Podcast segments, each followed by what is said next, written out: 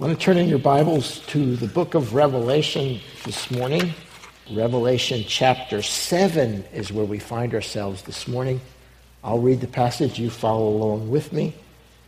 We have 17 verses, so let's read those together. After this, I saw four angels standing in the four corners of the earth, holding back the four winds of the earth so that no wind would blow on the earth or on the sea or in any tree. And I saw another angel sending from the rising of the sun, having a seal of the living God, and he cried out with a loud voice to the four angels whom it was granted to harm the earth and the sea, saying, Do not harm the earth, the sea, or the trees until we have sealed the bondservants of the Lord our God on their foreheads. And I heard the number of those who were sealed 144,000, sealed from every tribe of the sons of Israel. From the tribe of Judah, 12,000 were sealed. From Reuben, 12,000. Gad, 12,000. Asher, 12,000. Naphtali, 12,000. Manasseh, 12,000. Simeon, 12,000. Levi, 12,000. Issachar, 12,000. Zebulun, 12,000. Joseph, 12,000. And the tribe of Benjamin, 12,000 were sealed. After these things I looked, and behold, a great multitude which no one could count from every nation, all tribes, peoples, and tongues standing before the throne and before the Lamb, clothed in white robes, and palm branches were in their hands. They cried out with a loud voice, saying, Salvation to our God who sits on the throne and to the Lamb. And all the angels were standing around the throne and around the elders and four living creatures, and they fell on their faces before the throne and worshiped God, saying, Amen. Blessing and glory and wisdom, thanksgiving, honor, power, might be to our God forever and ever.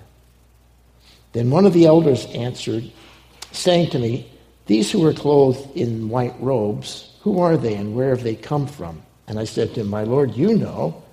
And he said to me, these are the ones who come out of the great tribulation and have washed their robes, made them white in the blood of the Lamb. For this reason, they are before the throne of God. They serve him day and night in his temple. And he who sits on the throne will spread his tabernacle over them. They will hunger no longer, thirst any more, nor will the sun beat down on them any heat. For the Lamb in the center of the throne will be their shepherd and will guide them to springs of water of life. God will wipe every tear from their eyes. Father, we thank you for the Word of God. We pray that the Spirit of God would help us understand this passage. We pray that uh, our hearts might be attuned to what it has to say to us this morning. We give you praise and blessing. May you honor your word this morning in our hearts. In Jesus' name. Amen. Many years ago, when we were having an El Nino here in Southern California, I took my family down to the beach, San Clemente State Beach, and the water was so warm, it was up in the upper 70s, that my son Paul just enjoying the water. There was no chill in the water at all. Unfortunately, that particular day, there were rather large waves. It was eight foot plus. And I kept telling Paul, Paul, you stay right in front of the blanket where I can see you. He was about 10 years old. And uh, I turned away for a few moments to talk to my wife and looked up, and Paul was about 50 yards down uh, to the north of me, and he had been, the undertow was so strong. And he was about up to here in, his, in the water, and I saw on the, on the outskirts three or four large, eight foot to 10 foot waves. And I just threw off my glasses and ran as fast as I could. And just before the waves hit him, I was able to grab his arm. And both of us got pounded by those three or four foot waves. And I thought for sure if I hadn't grabbed him, he might have been um, sucked under and not been able to handle it. And I perhaps might have lost my son that day. Because the waves were so large and so strong that he was not able to stand and, and able to hang in there with those powerful waves. In our passage this morning, I want to talk about standing. Now, at the end of chapter 6, the last verse in chapter 6 asks this question. With everything going on within the context of what we've seen in chapter 6 and what we'll see in chapter 8, who is able to stand? How are you going to make it? And I believe that chapter 7, which is an interlude, it just pauses for a moment. Just pauses for a moment because beginning in chapter 8, the seventh seal is broken. Chapter 6, the sixth seal is broken. So there's just an interlude between the sixth seal and the seventh seal. There's an interlude, and it answers the question of who is able to stand during those terrible days with all the natural cataclysms happening, with, the, with Antichrist ruling and reigning. Who is able to make it through? Who's able to stand? And I want to talk about that because there's an application for us too. How are you standing today? I, here's the application. I'll just spoil my sermon right now. As we read about these, these events, there are some who stand. And they're not I mean, their experience is a hundred times more severe than anything that any of us are suffering now. And the question I would ask you, the question I would ask myself, are you able to stand? Ephesians chapter 6 tells us what? It tells us uh, stand firm against the wiles of the devil. So here's the question Who's able to stand? Let's take a look at our passage, chapter 7 three thoughts we find in this passage. First, the question comes to the mind well, before we even talk about the two groups mentioned in chapter 7, first question to my, comes to my mind is well, how are they able to stand? Okay, who was able to stand? But the question, much more important, is how? How are they able to stand? And of course, we think, well, well, it's, it's simple. It's by the power of the Holy Spirit. It's the Holy Spirit, it's the power, it's the work of the Holy Spirit that enables them to stand during these very, very difficult days. And that's true. And if that's true, and it is, we need to take a look at Second Thessalonians chapter 2, which kind of sets the, how that works during these difficult days. So turn with me for just a moment before we look at our text. Second Thessalonians which is just before the two books of Timothy, Second Thessalonians chapter 2, and we'll set the context beginning in verses 1 and 2. Second Thessalonians 2, 1 and 2. Now we request you, brethren, with regard to the coming of our Lord Jesus Christ and our gathering together him, that you not quickly be shaken from your composure or be disturbed either by a spirit or a message or a letter as from us to the effect that the day of the Lord has come. How are they able to stand? Okay, that's just the context. Verses 1 and 2 says that what's happening, the people in Thessalonica had been told that they were experiencing the day of the Lord. It was already happening. And Paul is writing to them, no, no, no, no, no. It, it, that's not happening yet. And in verse 5, he says, Don't you remember? Don't you remember I told you when I was with you, I told you what the characteristics of that day would be like. So we're right there within the context of it. And he says, there are some things, specifically three things that have to be happening before you know that you're in the day of the Lord, before you know that you're in the great tribulation, before you know you're in the seven years that the Bible talks about, the day of Jacob's trouble. There's three things that, that characterize that seven year period. And if they're not happening, you're not in it. And Paul's argument is you are not experiencing the day of the Lord. So he explained that. Now, we have to understand as Paul does this, he's not saying that the church is going to see those days.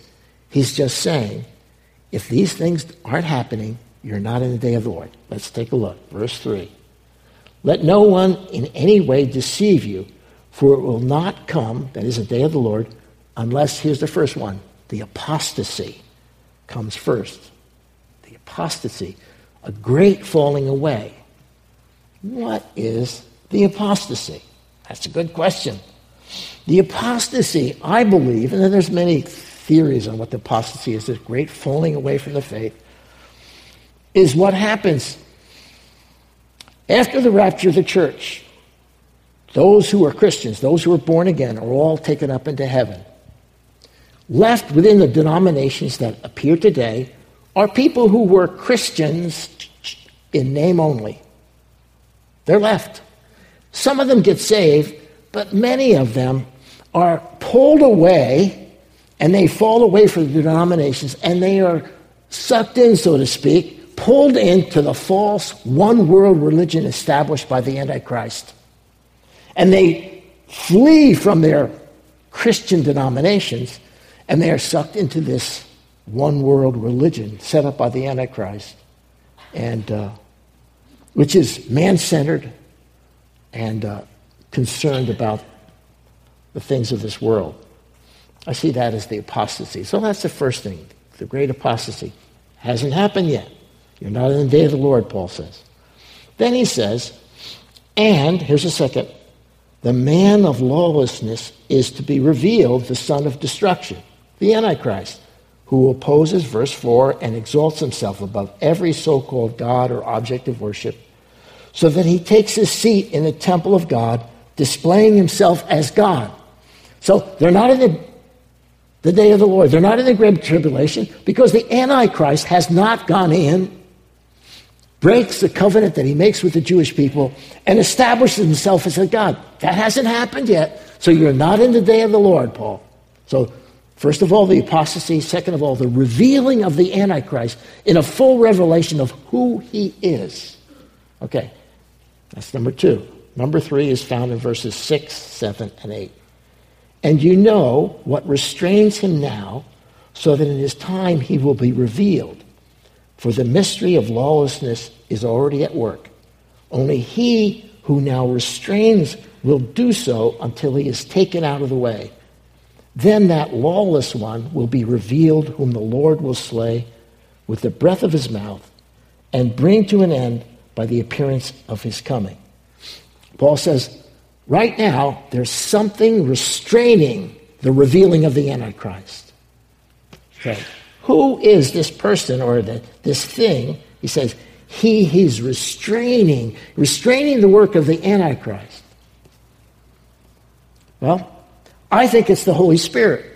But it's not just the Holy Spirit. I think it's the Holy Spirit in the church in the visible church right now is withstanding the evil that's, that's, that's approaching us. And when the church is what? Taken out of the way, the church is taken out of the way, it allows the Antichrist to fully reveal himself and begin his terrible work. However, the Holy Spirit is not taken off the earth. It's the Holy Spirit in the church, it's the visible church, the salt and the light that the church represents is taken out of the way, then the Antichrist can have his full work. The Holy Spirit is active throughout the tribulation because we're going to see that many people come to know the Lord through these difficult seven years. And so, what we have here is these people uh, who, are, who stand are empowered by the Holy Spirit, but they're not the church. They're not the church. Those people have been taken up and they are in heaven with Jesus during this seven years tribulation. What's left is what we see in our chapter. Okay, so that kind of sets the stage of what we're looking at in chapter 7. Let's take a look. So, how are they able to stand? By the power of the Holy Spirit, which still is active and working within uh, the world during this time. Okay, now, let's take a look at the two groups. The first group is found in verses 1 through 8, and that's, that's the 144,000. 144,000, and they are sons of Israel. Now, if you'll notice first in verses 1 through 3, it says, There was an angel, says, Hold on, hold on, don't begin the troubles that we're going to see in chapter 8. The first four seals broken, very difficult times, uh, supernatural events uh, affecting uh, all of the universe and the world. He says, hold on, don't do anything until these 144,000 people are sealed. Now, a couple of thoughts about who these people are and what they're doing. First of all, they were sealed. What does that mean? Two things. One, they were saved. After the church is taken up, after the church is taken up. Now, if they were saved before the church was taken up, they would have gone with the church. Amen? Because everybody goes. Whoever knows the Lord, we all go up in the rapture. So these folks were not Christians. They're Jewish people who were not Christians. And they get saved at the beginning or very early within the tribulation. And they are sealed, saved, converted, whatever you want to say. So, first of all, they're saved. Second of all, they are protected. They are protected from the events that will take place on the earth and from the forces of the Antichrist. Why do I say they're protected? It's a very good question. Look with me in chapter 14, verse 1. Chapter 14, verse 1 says, and here's another parenthetical passage. This is a little pause in the action. And it says, Then I looked, and behold, the Lamb, who is that? Jesus, standing on Mount Zion. So Jesus is standing where? In Jerusalem. He's returned. And it goes on. And with him were the 144,000, having his name and the name of his father written on the forehead. So what do we see? At the end of the tribulation, Jesus is standing, he has defeated the Antichrist. He's standing on Mount Zion. He's standing in Jerusalem, and who's with him? The 144,000. So not only are they saved, but they are protected, and they go through the tribulation, and they go alive into the millennium as saved natural beings. So not only are they sealed, they're saved, but they are protected throughout these seven terrible years. And they are not only protected from the natural cataclysms that take place, but also from the work of the Antichrist. Okay. Now it says they have the seal of Jesus' name and the Father's name on their forehead. Now that seems strange until you read chapter 13, verse 16, and it says, And he, that is the uh, the false prophet causes all, the small and the great, and the rich and the poor, and the free men and their slaves, to be given a mark on their right hand or their forehead, and they are given the mark of the Antichrist. So that's opposed to the mark of the Antichrist. These have the guys, these foes, have a seal, and it's the name of God on both their forehead and the name of the Father on their forehead. They are bondservants. When he says bondservants, well, what are they doing during the seven years? They're serving the Lord. They're witnesses of Christ. They're powerful servants of the Lord, doing the Lord's work. Many people come to know, um, come to know the Lord during this time. And I believe that they fully fulfill the promises, the promise that was made to Abraham that through his seed the Gentile nations will be blessed. These are Jewish evangelists, Jewish evangelists, Jewish servants of God who lead many people to Christ and they become a blessing, a blessing to all the people of the world. Now we'll look at the next group in beginning in verse 9 and these folks they come from a great multitude from every nation, tribe, peoples, and tongues, it says in verse 9. I believe many of those people mentioned in verse 9 come to know the Lord through the 144,000 Jewish evangelists. These folks are on fire for the Lord, and they're protected, and they're able to share the Lord with many, many people.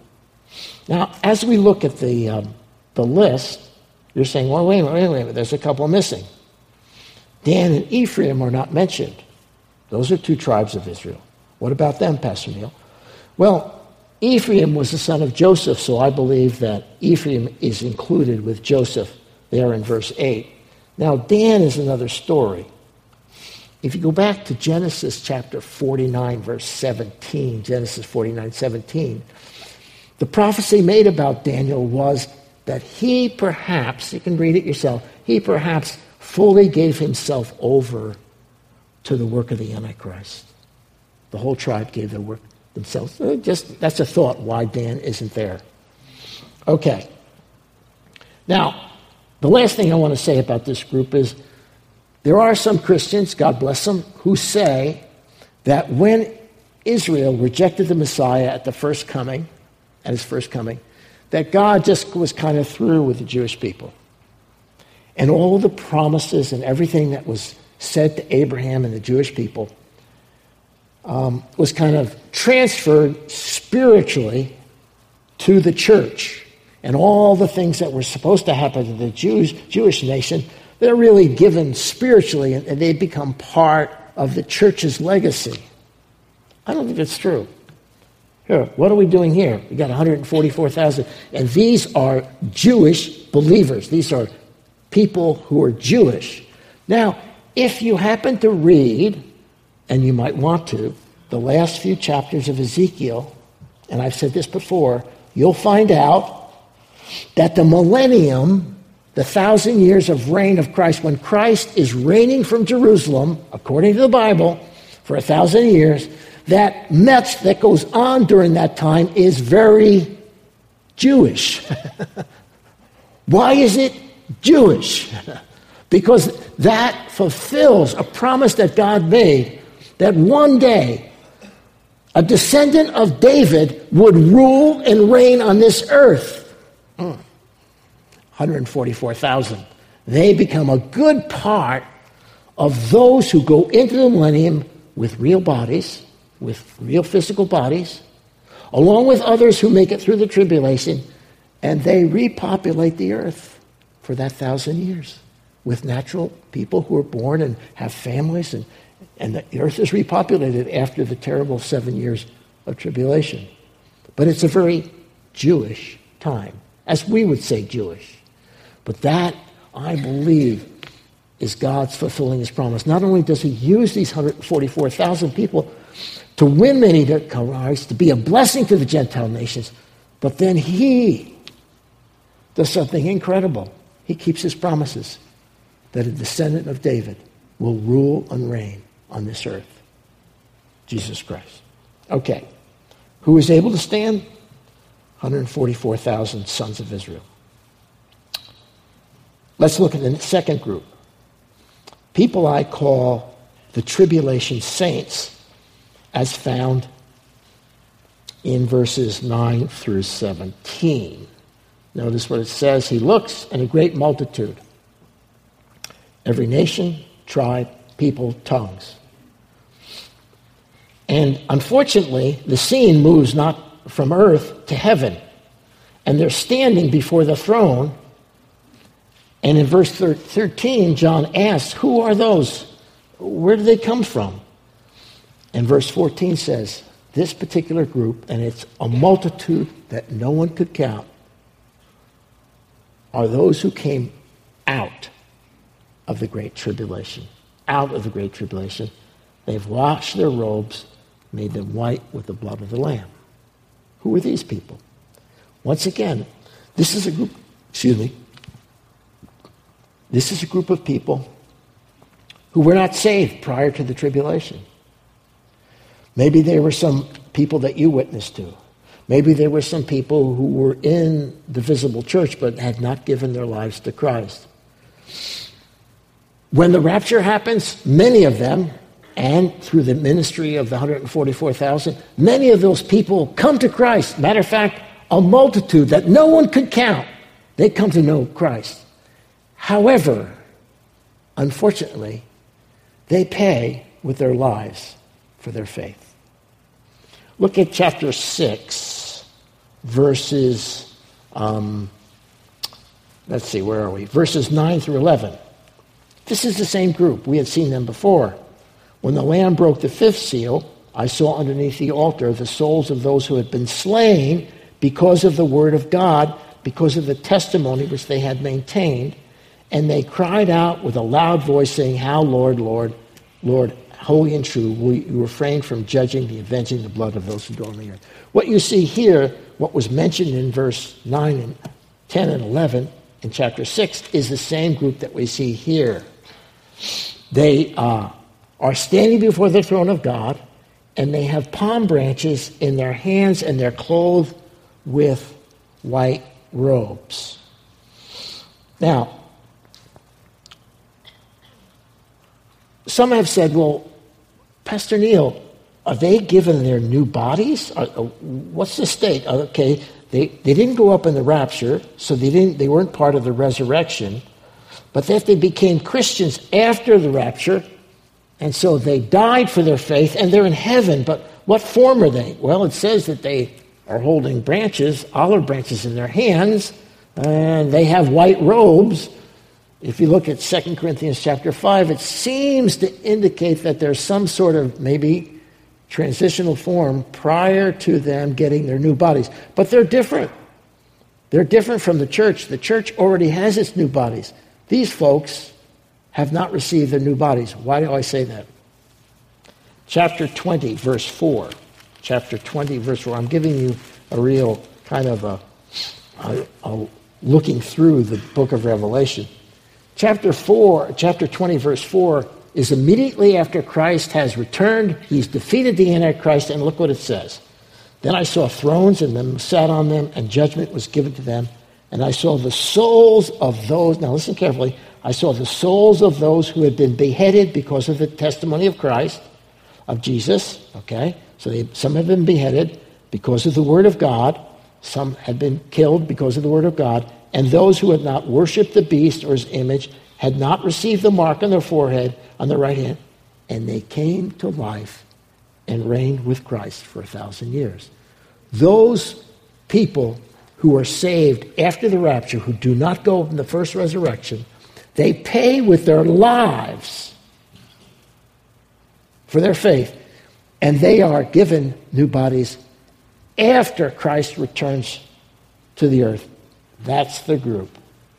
That's the group that we see here in, in verses 9 through 17, what we call the tribulation saints. Now, some might say, well, wait, wait, wait, a minute. You said they were going to stand. Uh, they got killed. They weren't able to stand. Uh, it depends on how you, what you say stand means. Now remember I mentioned Ephesians chapter 6? It said we are, we are to stand against the evil schemes of the devil. Did these people stand against the evil scheme? Oh, they stood. They stood. They stood firm. They didn't take the mark. They stood during very difficult times. And they paid for it with their lives. But they did stand. And so uh, we have these two groups 144,000 and uh, the tribulation saints. Okay, so how are they able to stand? By the power of the Holy Spirit. Who are they? 144,000 Jewish evangelists, we'll call them. And finally, uh, many people who come to know the Lord after the rapture after the resurrection. And they, uh, many of them, unfortunately, pay with their lives for their faith. Okay. What should our response be? That's the third point I want to talk about this morning. First of all, we need to believe, here's the first application. We need to believe that God's plan is best. God's plan is best. As you look at this, you think, well, wait, wait, wait, wait, wait a minute. Wait a minute, Neil.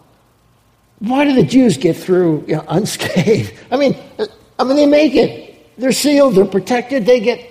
And why are the Gentiles? They both get saved after the rapture. What's the deal? Why do the Why do the non-Jewish people get get killed? Many of them, a multitude that no one can remember. Why do they get killed? And sometimes there's, it seems so unfair what God is doing. You can't kind of understand, but you've got to understand that God's plan is best. Why is this happening? Well, I think it has something to do with the nature and the character of the millennium, something to do with the nature and the character of what God had promised the Jewish people he was going to do for them. Well, we'll figure it out.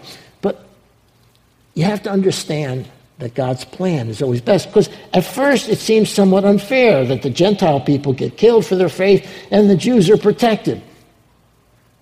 We can't understand many times. But God's plan is always for the best. Now, let's apply it to us. Maybe you find yourself in a place this morning, or today, or this week, or this month, and you're thinking, uh, all things work together for the good. This doesn't seem very good right now. Maybe you're in that kind of position. Maybe because of your health, or maybe because of a family situation, or maybe your job situation, or you maybe you're just emotionally distraught and you're thinking, this doesn't seem very good for now. However, if we look at these folks here, they went through a difficult time, that is the, the second group. But wait a minute, wait a minute, things are going really good towards the end of the chapter. So oftentimes, God's plan doesn't seem the best, but it is the best. We have to believe that God's plan is best, even though right now it seems mm, not good. Okay. Second response. We need to learn to look at the big picture. We need to learn to look at the big picture. Like I said, if we would look at just uh, verses uh, 9 through 14, all those people got killed. They paid for their faith with their lives. And if you look just at that, those particular verses, it seems like they got the short end of the stick. But wait, wait, wait, wait, wait. Read further. Get the bigger picture.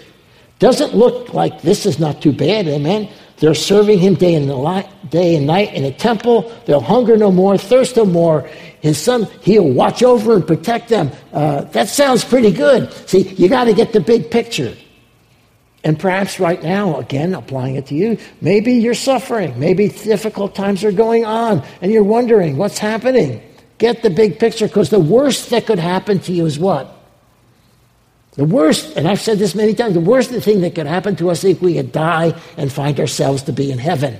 See, that's, see, that's what keeps people acting like Christians when everything is going south. When, when everything is, looks like it's going down the tubes, the, the bottom is dropped out. Christians have a big picture it's not over. It's not over. Because what awaits us on the other side, as a matter of fact, it even says in Romans 8 that the sufferings of this present world are what? Not to be compared. Not to be compared with the glory that follows. So we have to believe that God's plan is best. Secondly, we need to learn to look at the big picture Read all the verses from 9 through 17. That's the big picture. And finally, we need to trust that God will prove his love. Trust that God will prove his love. The big lie of the devil, my friends, is that God seems to love others more than he loves me. That's the lie of the devil. How do I mean? Well, you look at some other Christians, and man, they're getting blessed, and there's all kind of wonderful things happening in their lives, but you think, well, you know, their faith works for them, but it doesn't seem to work very well for me. I'm not, I'm not getting blessed as much as those people are, and oftentimes we, uh, we're envious of what God is doing in other people's lives. And we're thinking, well, what happened to me? And we begin to think, and this is what the devil would like you to know, that God loves them more than he loves you. You see, because he's not working, he's not blessing you as much as he is blessing them. Not true.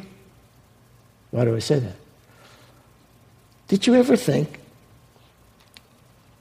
that God, because he knows you, better than you know yourself. That it's just possible that He's dealing with you within the capacity that you can receive it. Now, it does say, as far as trials are concerned, that God will not give you any more that you, than you can handle. Amen? That's what he says. But also, that could also work as far as blessing you. Is it possible that God has not given you as much as he's given some others because he knows that you could not handle it. And rather being a sign of him not loving you, it's a sign of his ultimate love because he'll only give you what you can handle. We need to trust that God will prove his love, that God does love you just as much as those he's blessing in your mind more abundantly. Because here we see the 144,000. Man, they're having a wonderful time. They just march right through those seven years. And the rest of them just. But does he love the 144,000 any more than the tribulation saints? No way. Because he's got a plan for both. God loves you, and he'll prove his love to you. Okay. Who's able to stand? The sons of Israel, and the tribulation of saints. Now, some of you guys, here's a question I have for you. Did you ever play the game called Freeze? Do you ever, ever remember Freeze? Any of you guys played the Freeze? Yeah, some of you guys played Freeze. Now, this is the way we played it on the East Coast. Where it's for teenagers. Only teenagers would think of this demented game. We would have a space, maybe we'd have a chalk mark on the parking lot. I lived in the city in Newark at the time. And we draw out a space, oh, maybe as big as this area right here, 25 feet in diameter. And we choose somebody to be it, okay? The rest of us would get in the circle. And the person who was it would go this way. He'd count. One, two, three, four, five, six, seven, eight, nine, ten. Freeze. And then we could move around and position ourselves anywhere in that circle until he said freeze, and then we had to stop. We couldn't move. Then the person who was it would enter into the circle, and he would try and catch you moving. However, while his back was turned, you could punch him from here to here in the back or the front or the chest. And if he didn't catch you, you'd get away with it. However, if he did see you punching, going for him, and moving, trying to get to him, he could call out your name. And then he would call out your name and say, Jack! And then Jack had to go, one, two, three, four, five, six, seven, eight, nine, ten, freeze. And all the time during he was playing that, the whole crowd of us would punch him.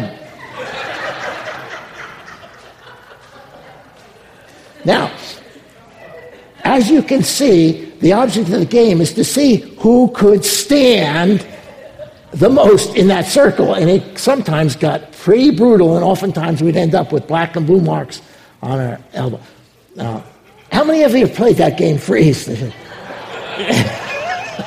That's the way we played Freeze in Newark, New Jersey. Yes. Uh, now, what's the application? Well, here's the application, my friends. How are you doing? Are you standing? Are you standing against the wiles of the devil?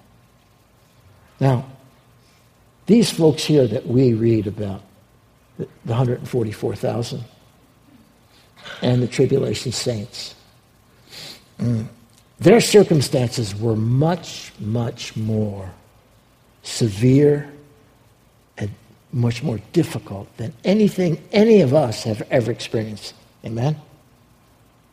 And they stood, and they stood by the power of the Holy Spirit. They didn't do it in themselves, it was the Holy Spirit. As they yielded themselves, some were protected and they got through 144,000. Others paid with their life. The question is not what happened to them, the question is that they did stand. Let me ask you a question. Let me, let me ask myself a question. Am I standing? Am I able to stand against the wiles of the devil? There's only one way to do it, and that's by asking the power of the Holy Spirit to inhabit and enable you to be a witness for Christ, to stand against the wiles of the devil. Pray with me, please. Father, we, we look at these people. Sometimes we don't understand what you do in our lives, but yet this scripture so shows us, so illustrates for us how important it is to be empowered by the Holy Spirit,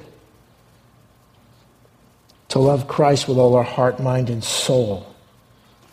Because we have an enemy who wants to destroy us, an enemy who wants to defeat us. And I pray, I pray, each one of us might stand against the, the evil, the schemes of the devil who would destroy us, our lives, our witness, our testimony, our marriages, and would love to destroy the church. And we thank you that we have you as we yield our lives to you. In Jesus' name, amen. Uh, yesterday, we were out on the corner. We had a pro life demonstration. We had some rather uh, graphic pictures of what abortion is like. And a lady came up to me and she said, Pastor Neil, I'm a Christian and I believe that abortion is wrong. And I'm, but the way you're doing it, the way you're doing it, I don't agree with. And I says, Well, how are you doing it? She wasn't doing anything. Now, not this is this the application. How are you doing with your Christian faith? Are you doing anything? Anything? Because if you really believe what I was talking about this morning, you will act accordingly. Just a convicting message from Pastor Neil. God bless you.